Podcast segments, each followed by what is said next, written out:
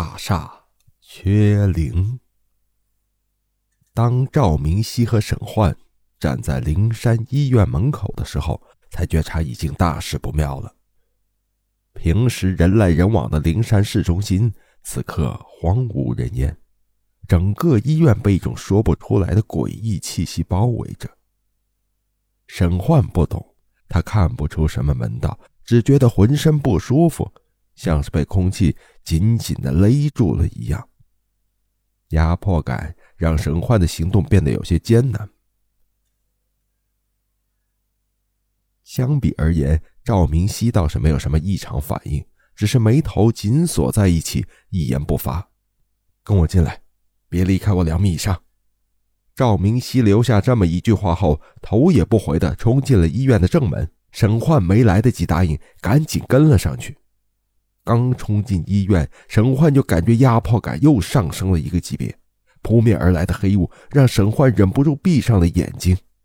然而实际上，黑雾是触碰不到他的身体的。快点跟过来！赵明熙无视浓厚的黑雾，疾步走到了医院一楼的大厅中央，动作麻利的从左侧的黑色背包中掏出一个青石色的罗盘。万物皆虚，混沌尽开，万恶之源尽现五前。赵明熙用右手稳稳地托着罗盘，话音刚落，盘的表面瞬间冒出了无数不同于黑雾的红烟。黑雾在碰到红烟之后，瞬间消失不见。不见的黑雾形成了一条不宽不窄的小路，直通医院天台。沈焕瞪大眼睛看着眼前的一切。虽然这不是他第一次看见赵明熙动用这些奇门法术，但每次都惊讶不已。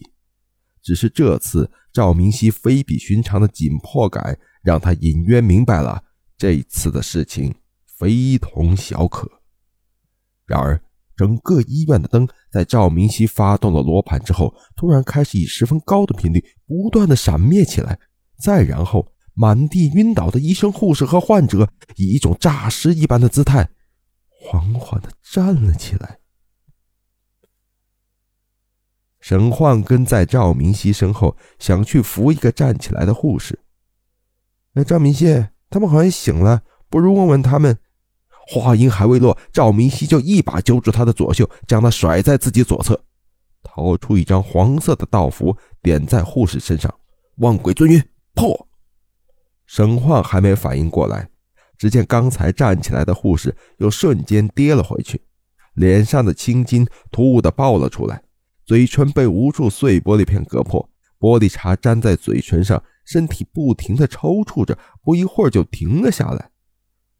这里的东西不是你能碰的，真相也不是你看到的那样。赵明熙皱起眉头，拉着沈焕风一般往天台上跑。而在他们身后是整整一个医院的人，争先恐后的往楼上爬。赵明熙和沈焕站在天台的大门入口处，大门仿佛被一层血膜覆盖，还挂着血浆，冒着让人感到寒意的黑气。你就站在这里，别过去。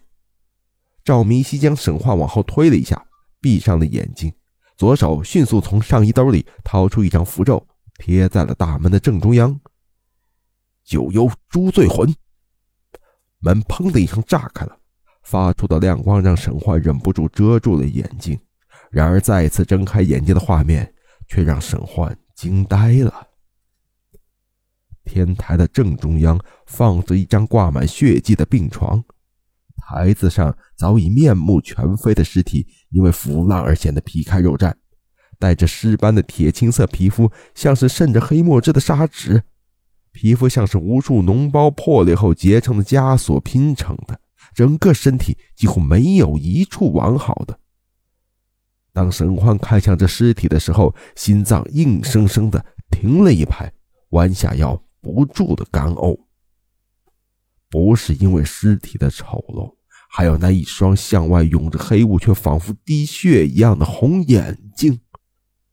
紧接着，这尸体仿佛被雷击中一般，猛地从床上弹起，以迅雷不及掩耳之势冲向了赵明熙所在的方向，用他那尖利到让人胆寒的腐坏尸牙狠狠地咬住赵明熙的左肩，血液不断的从四面八方涌过来，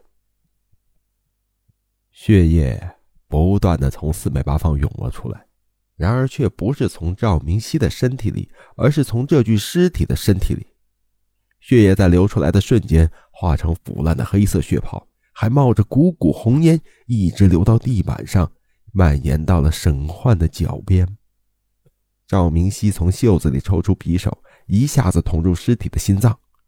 这匕首上抹了驱魔的烈酒，使得那尸体瞬间松开了。赵明熙就在沈焕被满地腐臭之血所带来的红烟熏得失去意识时，突然听见赵明熙压低声音。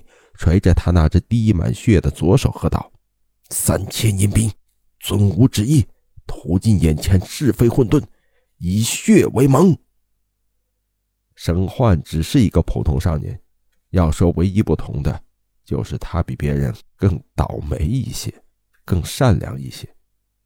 凡是跟他在一起的人，运气都好不到哪儿去，久而久之就变成人人敬而远之，除了他的父母。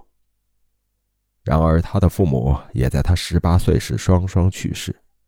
沈焕一直觉得是自己克死了他们。就在他准备自杀的那个夜晚，赵明熙突然出现在他面前，抬手夺下沈焕手中用来自杀的刀。你若想让你父母复活，就跟我走。无牵无挂的沈焕万念俱灰地跟着赵明熙走了。